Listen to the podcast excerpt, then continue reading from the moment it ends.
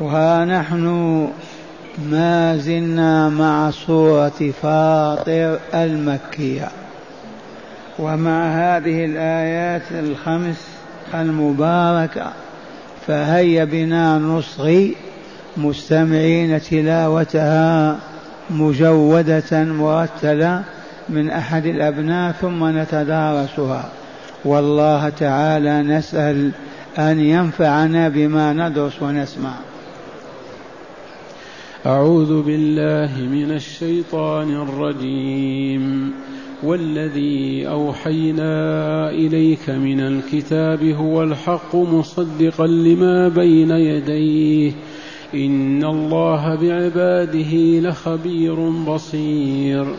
ثم أورثنا الكتاب الذين اصطفينا من عبادنا فمنهم ظالم لنفسه فمنهم ظالم لنفسه ومنهم مقتصد ومنهم سابق بالخيرات بإذن الله. ذلك هو الفضل الكبير. جنات عدن يدخلونها جنات عدن يدخلونها يحلون فيها من أساور من ذهب ولؤلؤا. ولؤلؤا ولباسهم فيها حرير وقالوا الحمد لله الذي أذهب عنا الحزن إن ربنا لغفور شكور الذي أحلنا دار المقامة من فضله لا يمسنا فيها نصب ولا يمسنا فيها لغوب أحسنت. معاشر المستمعين والمستمعات من المؤمنين والمؤمنات. قول ربنا جل جلاله وعظم سلطانه والذي أوحينا إليك من الكتاب هو الحق. هذا كلام الله تعالى وجهه إلى رسوله نبينا محمد صلى الله عليه وسلم. يخبره بهذا الخبر العظيم. والذي أوحينا إليك من الكتاب الذي هو القرآن العظيم هو الحق. إنه كتاب الله حق. مصدقا لما بين يديه أي مما تقدم عنه وسبقه من كتب الله كالتوراة والإنجيل وصحف إبراهيم وموسى وعيسى. مصدقا لما بين يديه أي لما سبق أن أنزلناه من الكتب على أنبيائنا ورسلنا.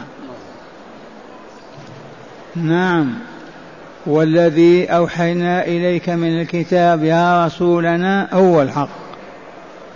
فالقرآن العظيم حق يحمل الحق ويبين الحق ويهدي الحق فهو الحق.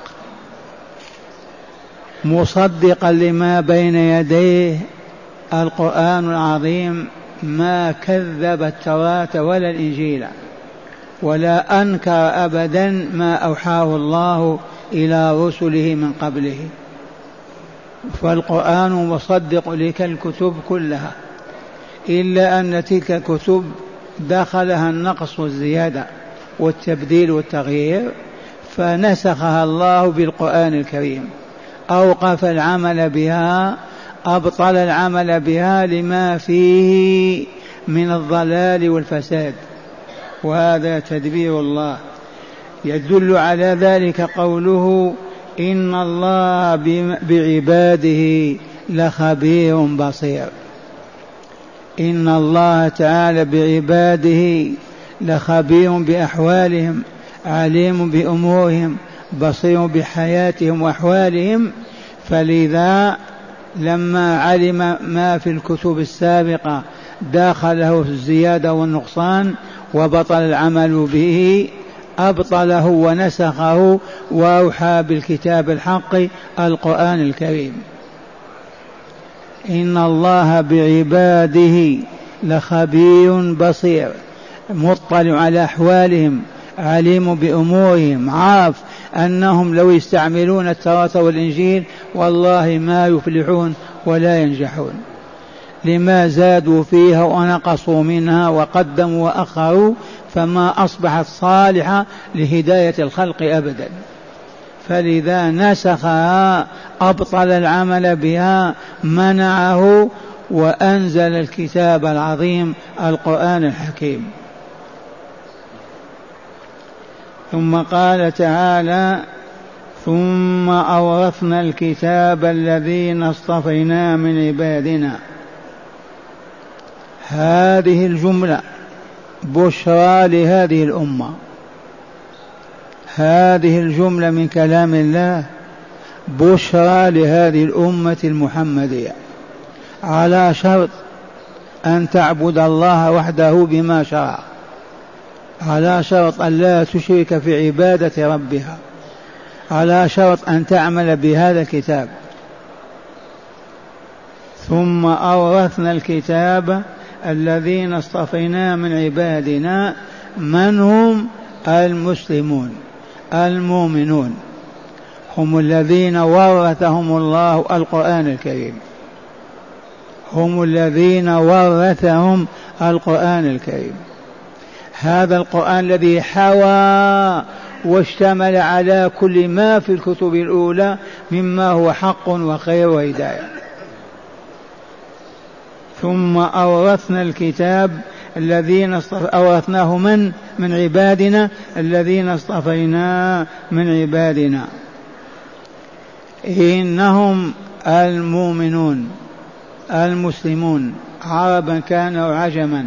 في الأولين أو في الآخرين. ثم أورثنا الكتاب الذين اصطفيناه من عبادنا. اصطفينا اخترناهم واصطفيناهم. ثم قال فمنهم ظالم لنفسه ومنهم مقتصد ومنهم سابق بالخيرات. والآية وإن كانت عامة في أمة الإسلام. تتناول أهل القرآن بصورة خاصة. حافظة القرآن حافظة كتاب الله ثلاثة أصناف أيضا. منهم ظالم لنفسه ومنهم مقتصد ومنهم سابق بالخيرات بإذن الله. والمعنى العام يا معشر المستمعين والمستمعات أن هذه الأمة اصطفاها الله وأنزل عليها كتابه القرآن الكريم بعدما ضمنه كل ما في الكتب السابقة من هداية وعلم وعبادة ومعرفة أورثه هذه الأمة وانقسمت ثلاثة أقسام. القسم الأول الظالم لنفسه. والظالم لنفسه كما علمتم الذي يصب عليها أوضار الذنوب والآثام. ولم يقل الظالم لربه فإن الظالم لربه هو الذي يعبد مع الله غيره هو المشرك الذي يأخذ حق الله ويعطيه لعباده.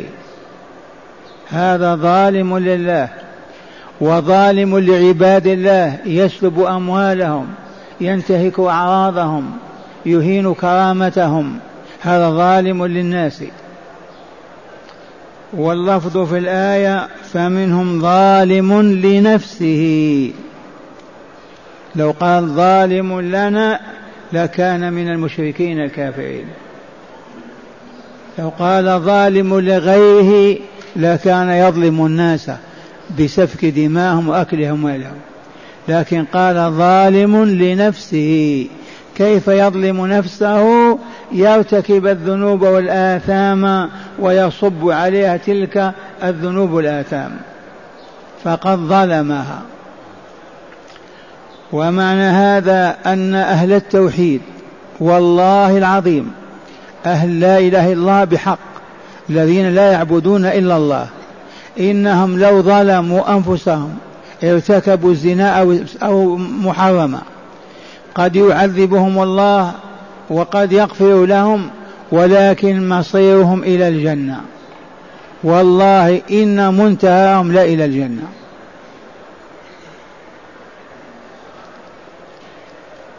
إذا مرة ثانية للظلم ثلاثة أنواع. ظلم العبد لربه. كيف يظلم العبد ربه؟ يأخذ حق الله ويعطيه لغيره. العبادة حق الله وإلا لا مقابل أنه خلقنا ورزقنا. فإذا أعطيناه لنبينا وملك وفلان وفلان ظلمنا ربنا. إن الشرك لظلم عظيم. ما بعده ظلم. ظلم لنفسه ظالم نفسه هذا الذي يرتكب الذنوب والآثام. فيصبها على نفسه فهو ظالم لها. لتصبح خبيثة منتنة ظالم لغيره يسلب أموال الناس أو يسفك دماءهم أو ينتهك أعراضهم فالظلمة ثلاثة ظالم لربه والعياذ بالله ظالم لنفسه ظالم لعباد الله. الآية تعني الظالم لنفسه بارتكاب بعض الذنوب والآثام وهو من أهل الجنة.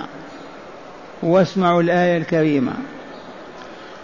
ثم أورثنا الكتاب الذي اصطفينا من عبادنا. ورثناه من؟ من اصطفينا من عبادنا؟ من اخترناهم منا؟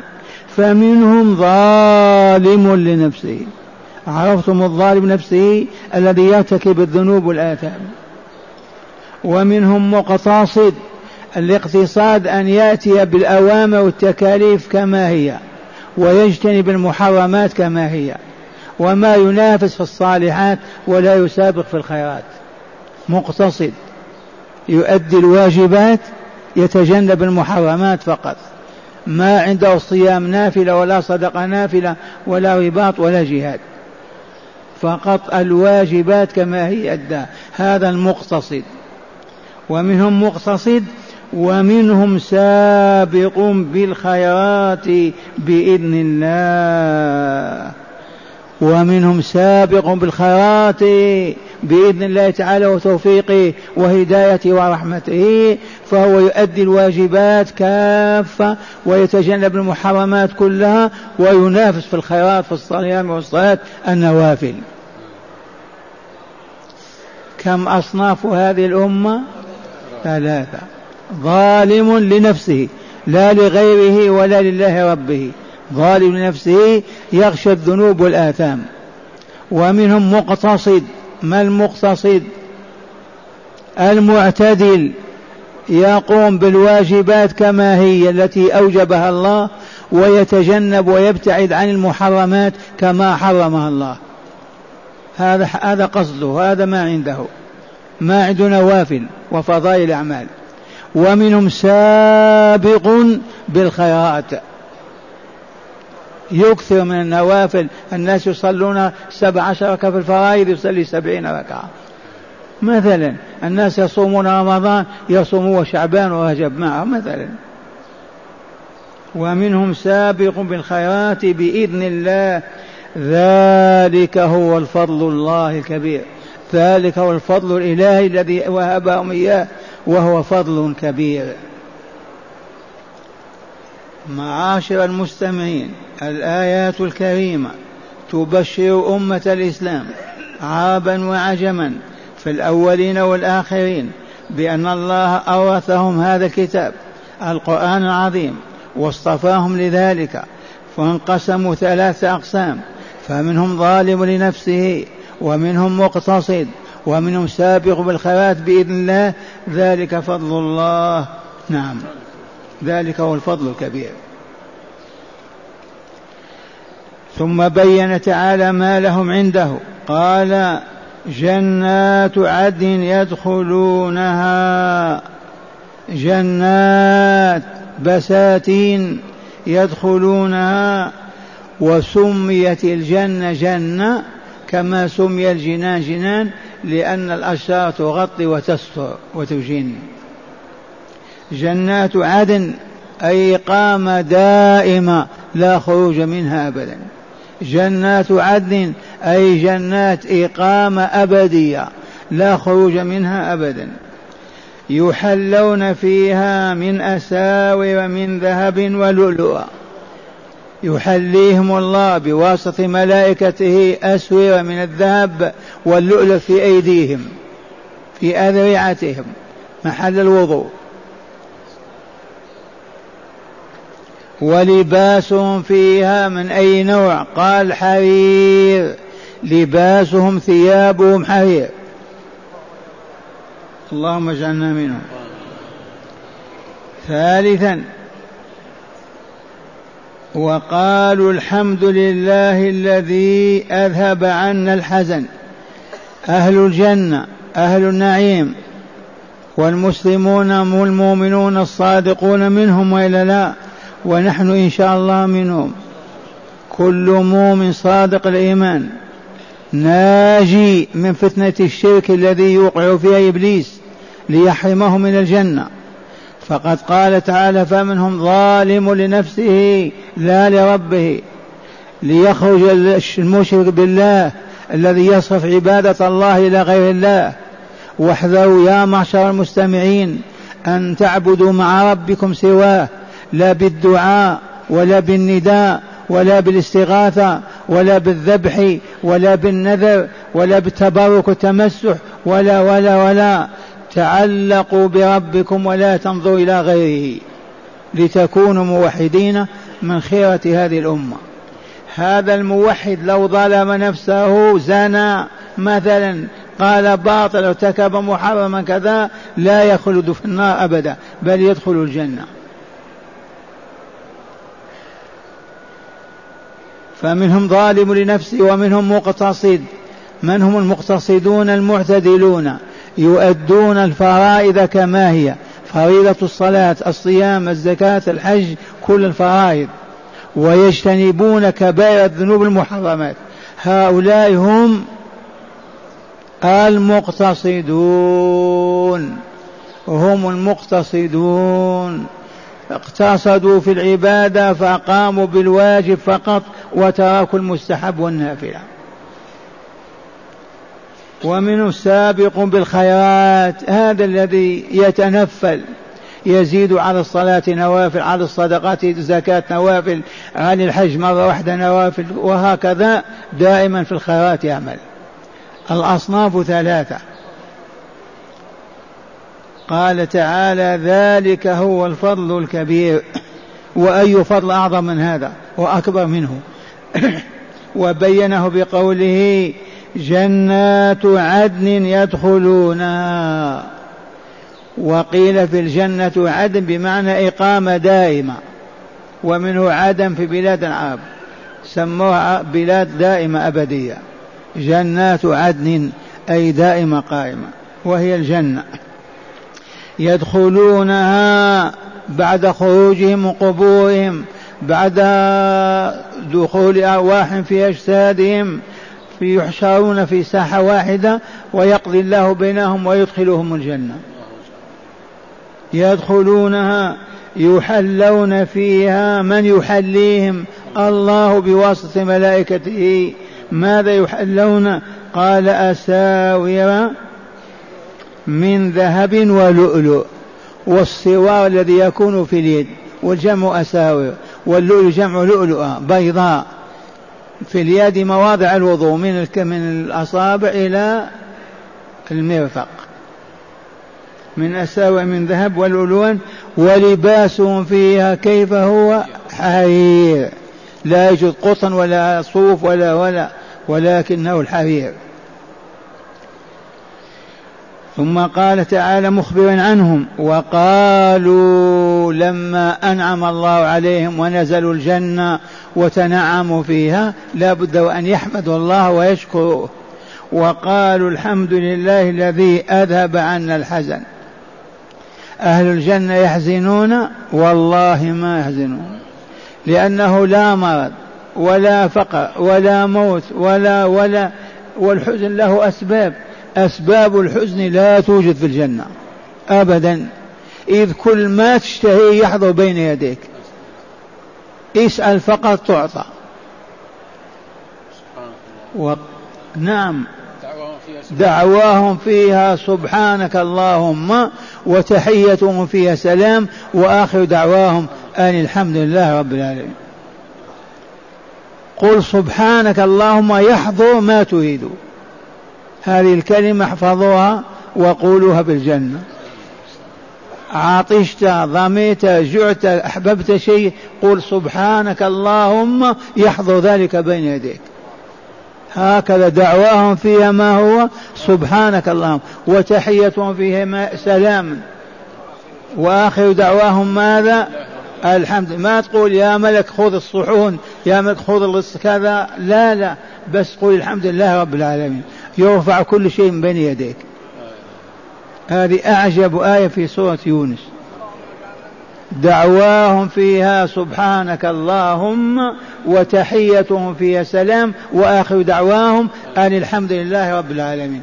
نعيم الجنة في ثلاث كلمات. قال هنا وقالوا الحمد لله الذي أذهب عنا الحزن. حمدوا الله. اثنوا عليه شكروه على أنه أذهب عنهم الحزن لماذا قالوا إن ربنا لغفور؟ فغفر ذنوبنا شكور لعباده طاعاتهم وصالح أعمالهم. فلهذا غفر لنا وشكر لنا أعمالنا وأدخلنا الجنة.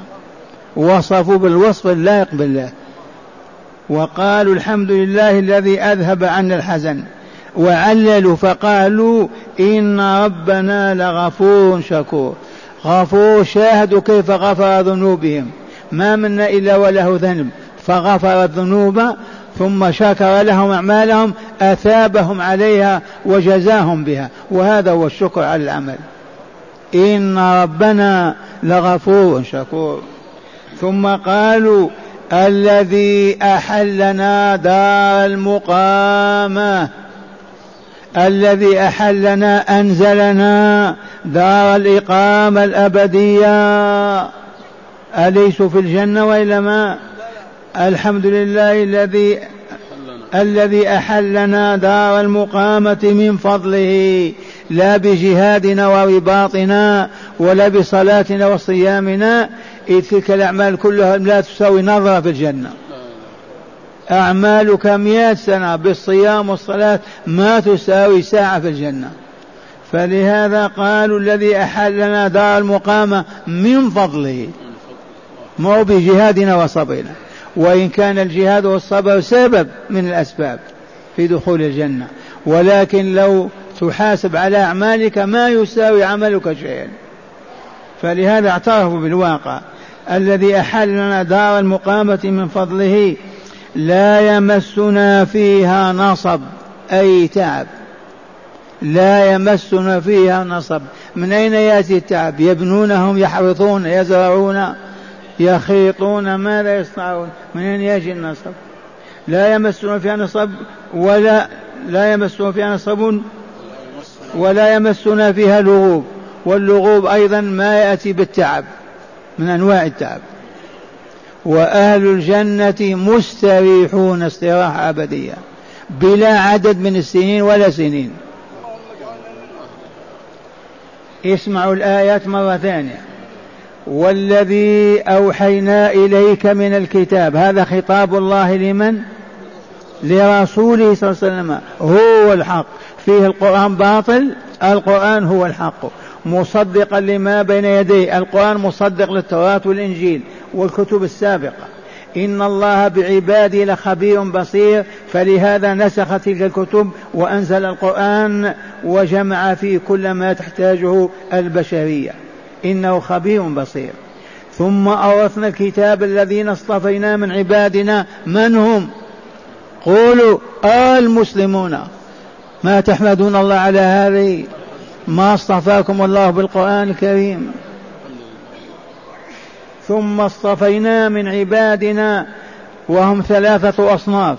فمنهم ظالم لنفسه ومنهم مقتصد ومنهم سابق بالخيرات بإذن الله. ذلك هو الفضل الكبير. وقد بينت لكم يجب أن لا تنسوا أن الظالم هنا ليس المشرك الكافر ابدا. المشرك الكافر ظالم لربه هذا ظالم لنفسه فقط بالذنوب والآثام. ظالم لغيره الذي يؤذي الناس وينال من شرفهم أو كرامتهم. هذا ظالم بارتكاب بعض الذنوب والآثام. ومنهم مقتصد. من هو المقتصد؟ ذاك الذي يؤدي الفرائض كما هي والواجبات ولا يغشى المحرمات. ولا يقوم الليل ولا يصوم الخميس والاثنين ولا ولا يكتفي بالفرائض. هذا المقتصد. ومنهم سابق بالخيرات. هذا يزيد على الفرائض. أضعاف أضعاف أضعاف الخيرات. هؤلاء الثلاثة ماذا قال تعالى عنهم؟ جنات عدن يدخلونها يحلون فيها. من يحليهم ليكونوا حلو؟ الله. يحلون فيها من أساور من ذهب ولؤلؤا. ولباسهم فيها من أي نوع؟ حرير. وها هم ذا يحمدون الله ويقولون الحمد لله الذي أذهب عنا الحزن. إن ربنا لغفور شكور. لولا أنه غفور ما دخلنا الجنة. أذنبنا ما منا إلا وأذنب. غفور شكور. عبادتنا شكرها لنا وأدخلنا الجنة بها. لأنه غفور شكور. الذي أحلنا دار المقامة من فضله. دار المقامة ما هي؟ الجنة. دار إقامة ولا دار رحيل دار المقامة من فضله. لا يمسن يمسنا فيها نصب ولا يمسنا فيها لغوب. نوع من التعب وآثاره. نقرأ هداية الآيات. هداية الآيات. واحد وجوب العمل بالقرآن الكريم عقائد وعبادات وآداب وأخلاق وقضاء وحكما. أعيد.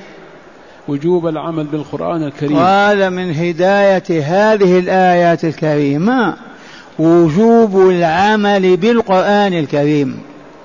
وجوب العمل بالقرآن الكريم الذي اصطفانا الله له وذلك بأداء الواجبات كاملة. واجتناب المحرمات كاملة والمنافسة والمسابقة في الصالحات والخيرات. بيان شرف شرف هذه الأمة وإنها الأمة المرحومة فكل من دخل الإسلام بصدق وأدب. بيان شرف هذه الأمة فكل من دخل في الإسلام من العرب والعجم الأولين والآخرين إلى اليوم إلى قيام الساعة فهو من أهل هذا النعيم المقيم. ثالثا وأخيرا بيان نعيم أهل الجنة وحلية أهلها وهي بيان نعيم أهل الجنة. ما عرفنا نعيم أهل الجنة؟ كيف لباسهم؟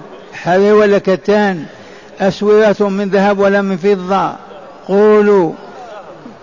إذا نعيم أهل الجنة دلت عليه هذه الآية. لا يمسهم فيها نصب ولا يمس فيها لغوب ولا حزن فيها ولا خوف ولا لأن لا موت ولا مرض ولا خوف فيها. قولوا اللهم اجعلنا من أهلها. اللهم اجعلنا ووالدين والمؤمن من أهلها. اللهم اجعلنا ووالدينا والمؤمنين من أهلها. اللهم توفنا على ما توفيت الصالحين عليه لنكون معهم في الجنة دار النعيم المقيم. يا رب العالمين. آمين. بسم الله الرحمن الرحيم. أعوذ بالله من الشيطان الرجيم. والذي أوحينا إليك من الكتاب هو الحق مصدقا لما بين يديه. إن الله بعباده لخبير بصير. ثم أورثنا الكتاب الذين اصطفينا من عبادنا فمنهم ظالم لنفسه ومنهم مقتصد. ومنهم سابق بالخيرات بإذن الله. ذلك هو الفضل الكبير. جنات عدن يدخلونها جنات عدن يدخلونها يحلون فيها من أساور من ذهب ولؤلؤا ولباسهم فيها حرير. وقالوا الحمد لله الذي أذهب عنا الحزن إن ربنا لغفور شكور الذي أحلنا دار المقامة من فضله لا يمسنا فيها نصب لا يمسنا فيها نصب ولا يمسنا فيها لغوب.